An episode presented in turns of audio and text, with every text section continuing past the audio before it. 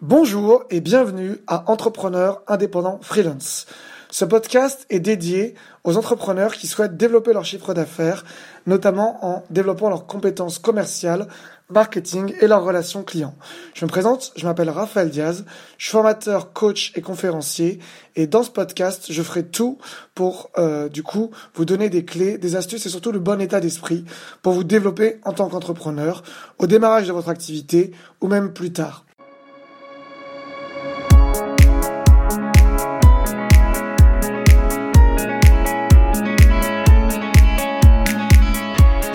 Podcast sera dédié donc à une interview que j'ai fait avec Ladi. Euh, Ladi, c'est donc du coup euh, un organisme qui aide les entrepreneurs, notamment à travers des microcrédits, pour leur euh, permettre de démarrer leur activité. Et j'ai été interviewé du coup euh, par cette entité euh, Ladi, dans lequel euh, je vais répondre à des questions sur le commerce. Vous verrez qu'il y a des passages qui sont cutés puisque j'ai été interviewé avec d'autres personnes. J'ai gardé volontairement que les passages qui m'étaient consacrés. Et donc, vous allez pouvoir entendre la réponse aux questions qu'on me pose sur, euh, du coup, comment démarrer et bien gérer son activité en tant qu'indépendant. Bonne écoute. Bien entendu, si vous avez aimé, à la fin de ce podcast, n'hésitez pas à liker et à vous abonner à ma chaîne. À très bientôt et bonne écoute. Euh, d'accepter de témoigner. Euh, Peut-être avant de- d'engager les échanges, que vous pouvez nous dire depuis quand vous avez créé et nous parler de votre projet, ça vous va Euh, moi, ça fait euh, deux ans et demi, presque trois ans aussi. Et euh, ça marche. Là, en ce moment, ça marche bien parce que je viens de démarrer une mission. Mais après, il peut y avoir des périodes. C'est des hauts bas, quoi. Tu fais quoi déjà? Je fais de l'accompagnement, donc du coup, sur, euh, principalement pour les particuliers, sur la timidité, la gestion du stress. Et pour les entreprises, plus sur le développement commercial. Donc, je fais du B2B et du B2C, ça dépend. Et là, comme je viens de démarrer une, mission euh, de huit mois en B2B, je suis à peu près tranquille pour mes finances pendant un petit moment. Mais ce sera l'occasion de mettre de l'argent pour justement les autres périodes après. J'avais proposé enfin, euh, votre plus belle réussite, ce dont vous êtes le plus fier. Une chose dont j'étais fier, bah, c'est quand j'ai accompagné un timide. Ça, j'ai trouvé que c'était super euh, agréable. Un truc qui est plus personnel cette fois-ci, qui est moins dans le dans l'accompagnement, puisque le, plaisir de l'accompagnement, c'est d'avoir les retours des gens quand ils ont quand ils ont des résultats. Mais c'est plus de, euh, le premier client que j'ai réussi euh, à, à vendre une prestation d'accompagnement sur sur quatre mois. J'étais trop content, quoi. Je me suis dit, mais c'est possible qu'il ait acheté aussi cher et tout. Et en fait, ouais, il avait vraiment acheté. Et euh, bah, ça s'est bien passé en plus, mais c'était une belle victoire parce que être entrepreneur, c'est aussi avoir des clients, quoi. À un moment donné, quoi. Je dirais les, euh, les doutes que vous pouvez avoir en fait. Du, moment où, euh, du moment où vous créez, il y a toujours un moment où il y a un doute. C'est-à-dire qu'au début, on est vraiment sur la. Enfin, j'ai la sensation qu'on est sur la motivation, on est porté vraiment par les choses. Et, et arrivé un moment, euh, bon, il y a, y un moment on dit euh, là financièrement ça va être tendu ou autre. Quels sont les doutes que vous avez pu, euh, vous avez pu euh, Il y avait, il y avait une, façon de te répondre, c'est que j'avais vu un- une étude il y a pas longtemps sur les entrepreneurs à succès, ceux qui vraiment avaient vraiment une grande réussite. Et ça reprend un peu ce que tu disais. Il y a déjà la capacité à prendre des risques, mais aussi la résistance à l'échec. Et je pense qu'en fait, il y a cette espèce d'utopie de l'entrepreneur qui tout de suite réussit et euh, tout de suite a plein de clients et ça décolle et voilà et dès qu'on lance ta boîte, ça va fonctionner. En fait, la vérité, c'est que c'est beaucoup plus progressif qu'il y a en plus des, des hauts et des bas et que c'est vraiment la persévérance pour moi. euh, Et, et je vais même aller encore un peu plus loin. Moi, j'ai plusieurs fois eu dans mon parcours des reprises de CDD, de mi-temps, de euh, même de CDI que j'ai réarrêté pour reprendre l'entrepreneuriat. Au moins deux fois, j'ai fait ça. Et plusieurs petits mi-temps aussi. Et euh, mon retour d'expérience, c'est que faut pas non plus être. euh, alors, je suis un peu partagé sur la question faut pas non plus être drastique d'un côté en mode c'est juste ma seule option. D'un côté, faut l'être parce que faut se mettre à fond. Mais de toute façon, il y aura toujours possibilité de, euh, si c'est sur les aspects pécuniers, finances, reprendre un petit travail temporairement et repartir sur ton projet si vraiment à un moment donné tu es rouge-rouge. Donc, en tout cas, moi, c'est ce que j'ai fait plusieurs fois.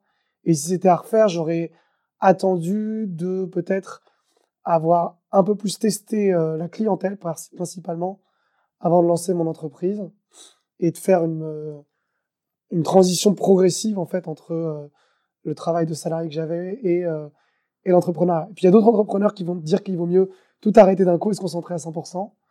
Mais dans tous les cas, c'est pas impossible de repartir sur des mi-temps ou des CDD ou des, ou des choses comme ça si vraiment, si vraiment t'es dans le rouge financièrement. Il y avait une métaphore que, qui vient de me passer entre finance et échec réussite.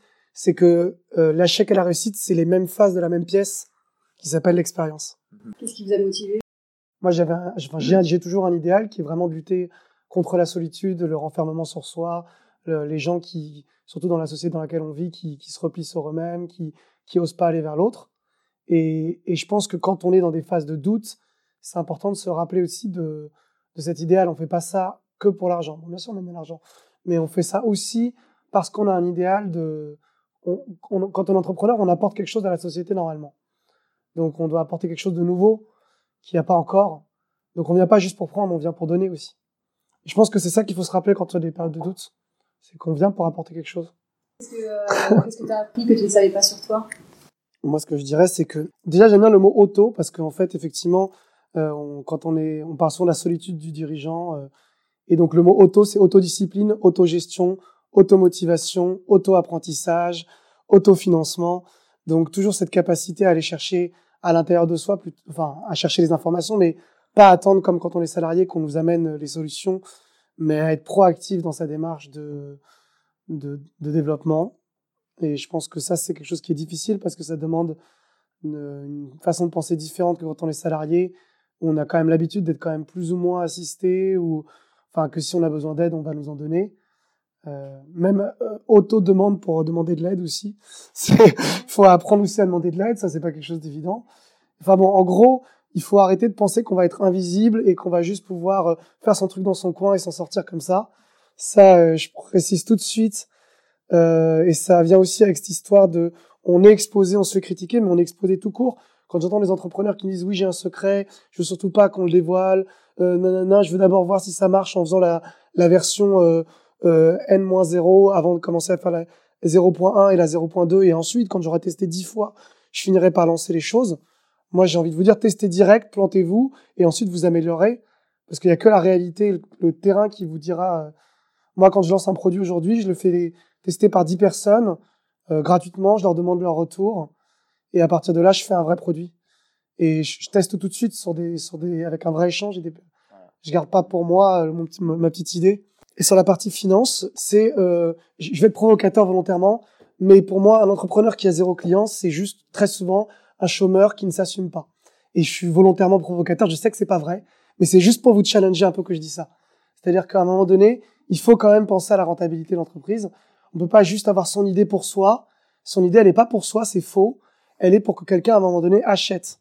Donc, on ne fait pas le truc pour soi, on fait le truc pour quelqu'un d'autre. Et ça, faut vraiment être clair là-dessus. Parce que si vous pensez que vous faites votre produit, votre service pour vous, vous allez vous planter parce que les gens n'ont pas toujours les mêmes besoins que vous. Et, euh, donc, euh, voilà, il faut avoir quand même l'idée qu'à un moment donné, euh, ce que vous allez produire, ça va être servi à quelqu'un. Et plus tôt vous avez des retours par rapport à ça, mieux c'est en réalité. Parce que si vous gardez votre truc pour vous et que vous le moulinez pendant deux ans tout seul, à un moment donné, vous allez le sortir. On est dans le changement. Ce sera déjà obsolète. Les gens n'en voudront pas. Justement, par rapport à votre base, sachant que vous avez, vous atteignez à peu près tous euh, les trois ans, que vous pouvez en vivre. Bah, moi là, en ce moment, oui, pour les, six, pour les huit prochains mois. Mais euh, comme je t'ai dit, j'ai eu des phases de haut et de bas, donc je m'interdis pas d'échouer dans la, dans la suite. ça fait bizarre, hein, mais c'est possible que je me plante par la suite. Mais bon, en tout cas, avec plus, plus le temps passe, plus j'accumule d'expérience quand même. Donc, je pense que euh, aujourd'hui, euh, je vends plus cher, je trouve plus facilement mes clients, je sais davantage quelle méthode de prospection fonctionne. Euh, je, je m'adresse pas à tout le monde, parce que ça c'est une erreur classique aussi du débutant, à mon avis, dans, dans c'est de vouloir parler à tout le monde. J'ai quand même un profil type euh, de à qui je vends. Et, euh, et je suis plus entouré aussi pour la solitude. Bon, alors toi, tu es avec des salariés, donc tu as quand même des gens autour de toi. Mais pour quelqu'un qui est seul, moi, j'ai développé au fur et à mesure des années des réseaux d'entrepreneurs avec qui je, que je rencontre, que je vois régulièrement, et de préférence des gens qui ont à peu près mon niveau. Euh, et ça, c'est important parce que à un moment donné, si vous êtes que avec des gens qui sont pas entrepreneurs, euh, on a parlé d'un moment donné de euh, euh ça, arrêter des choses, c'est toi qui en dis, arrêter, fallait savoir qu'est-ce qu'on sacrifie. Ouais. Et je pense qu'effectivement, faut être entrepreneur, c'est pas que tenter les trucs, c'est aussi en sacrifier d'autres. Et à un moment donné, on garde ses, on garde ses amis, mais on les voit moins qu'avant. Et on en voit d'autres aussi. Et bon, c'est la vérité de l'expérience. Il faut juste être conscient de ça quand même. Parce que moi, ça fait bientôt trois ans et un truc que par exemple, je suis sûr qu'il va plus m'arriver, c'est que les premières années, on, on va un peu au gré des vagues euh, en termes de entrée-sortie d'argent. Et maintenant, moi, quand je fais mon plan pour l'année, je me pose la question combien j'imagine que je gagne cette année? Donc là, c'est à peu près 50 000, voire plus cette année. À partir de là, euh, combien il faut que j'ai de clients, sachant que ma journée, par exemple, en entreprise, elle est à 800 euros de la journée, euh, jusqu'à 600 minimum. Donc je sais qu'il me faut, en moyenne, j'ai calculé 40, 50 journées. Donc après, combien de fois il va falloir que je prospecte? Et je découle tout ça d'un plan euh, de prospection, de, de phoning, d'appel, etc. Mais la base, la première question qui vient dans la vision aussi en termes financiers, c'est combien on espère gagner? Parce qu'on peut pas juste bypasser la partie finance pour moi. Et ensuite, du coup, quelles actions découlent Et ça représente quoi? Ça représente combien? Moi, j'étais très idéaliste au départ quand j'ai commencé. Je me suis dit, ah, le coaching, j'en vendrais comme ci, comme ça. Et j'en ai vendu un euh, à un ami à 50 euros pour 8 heures. Enfin, c'était du ridicule. L'autre, il m'a payé avec un bouquin de muscu à la place de me payer. Enfin bon, on était dans du n'importe quoi. Et euh, bon, c'était bien pour commencer. Mais je n'en ferai plus ça, quoi. Et à un moment, Tu me parlais, toi? Bah, je sais même pas, parce qu'en plus, ceux qui ne payent pas, bah, ils, font- ils progressent moins vite, en fait, parce que comme ils n'ont pas investi, ils considèrent que ça vaut rien. Donc, la vision, c'est combien je veux gagner, combien, du coup, il faut que je vende, et quelles actions euh, commerciales, marketing, stratégiques ça implique derrière pour arriver à l'objectif.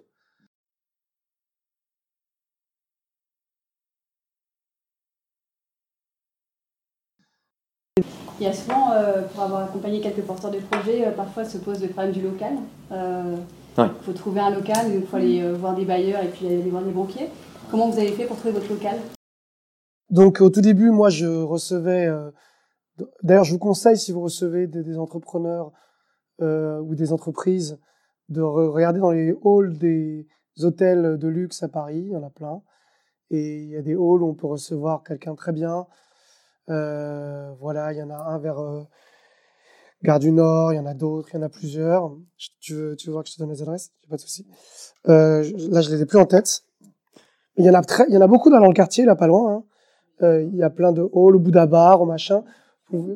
Ouais, tu payes, tu payes ta consommation 10, 20, 30 euros, mais des fois, si c'est pour une bonne affaire, où tu vas signer un contrat majeur avec un client, ou si la personne, euh, comme moi, ça m'est déjà arrivé, j'accompagne par exemple ces commerciaux sur 3-4 mois, euh, ça vaut quoi de payer un, verre à 20, 30 euros? Si c'est pour euh, ouvrir votre boutique, de toute façon, vous aurez toujours des frais comme ça. Euh, les frais de relationnel, c'est quand même un, minimum important.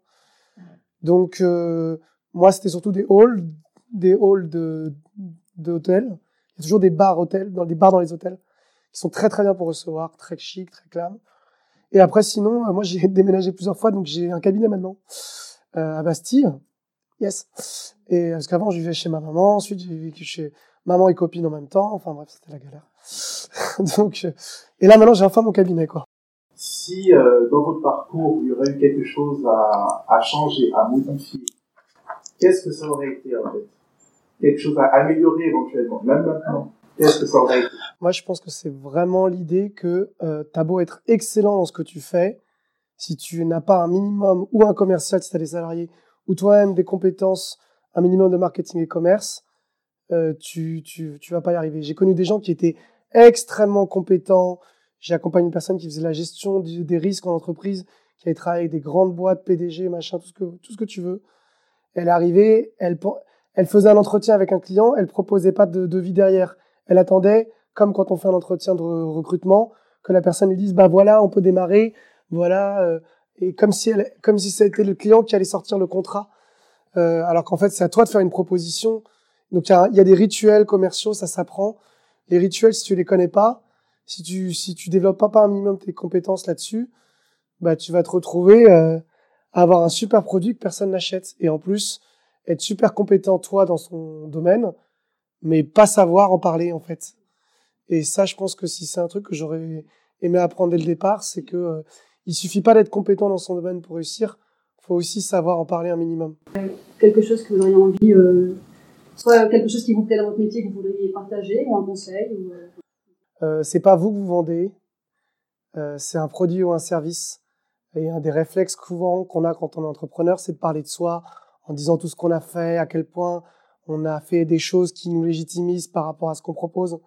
Et en fait, le client n'en a rien à faire de vous. Et il a juste envie de savoir si le produit ou le service que vous lui proposez, il correspond à son besoin.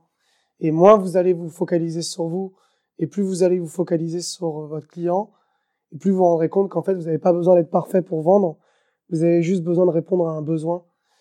Et donc, c'est pour ça que euh, il faut être davantage centré sur quels sont les besoins de mon client. Et les besoins de votre client, c'est jamais de connaître toute votre CV pour euh, être sûr que vous êtes le bon. C'est un réflexe qu'on a souvent de penser qu'il faut parler de soi pour convaincre. Et en fait, il faut pas parler de soi pour convaincre, il faut, faut écouter et parler, et parler, et parler de, des besoins de l'autre.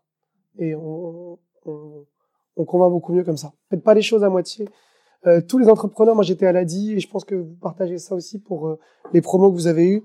Tous les entrepreneurs qui font les trucs à moitié, qui les font mais sans vraiment les faire, en, les faisant à moitié mais pas vraiment, ou euh, un peu en mode, vous voyez, en dilettante. J'en ai vu aucun réussir comme ça.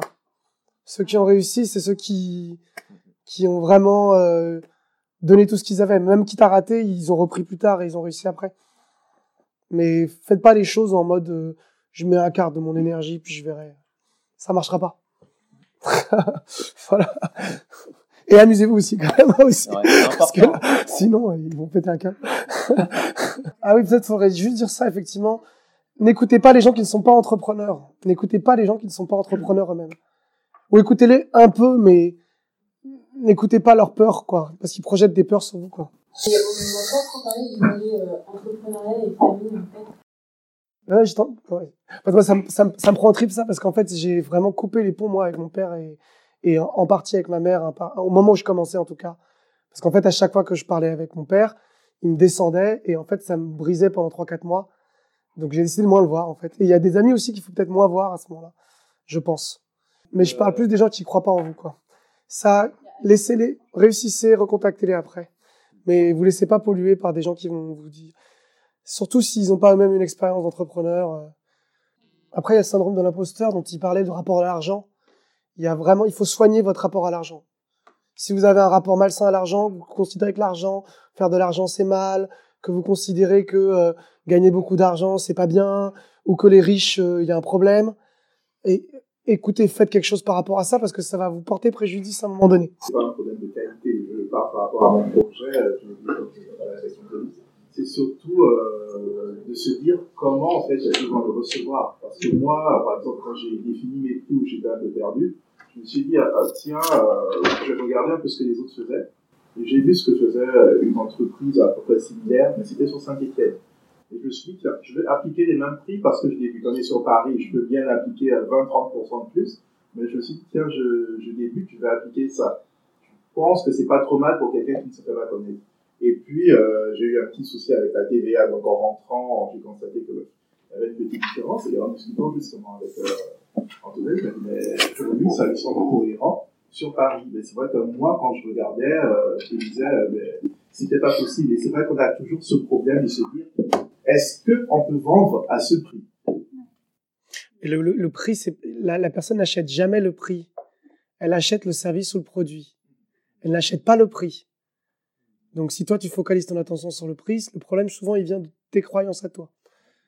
Quelqu'un peut acheter dix fois plus cher s'il considère que ce que tu lui quand tu es malade, tu vas pas regarder quel est le prix du médicament. Tu veux le médicament qui te guérit. savoir en fait euh, enfin, comment vous pouvez faire la différence entre des conseils et euh, des critiques. Eh bien, le- le- la critique, elle est gratuite. Elle est gratuite. Il n'y a pas de, il a pas d'apport de valeur ajoutée. En fait, c'est une question qui est pas du tout infondée.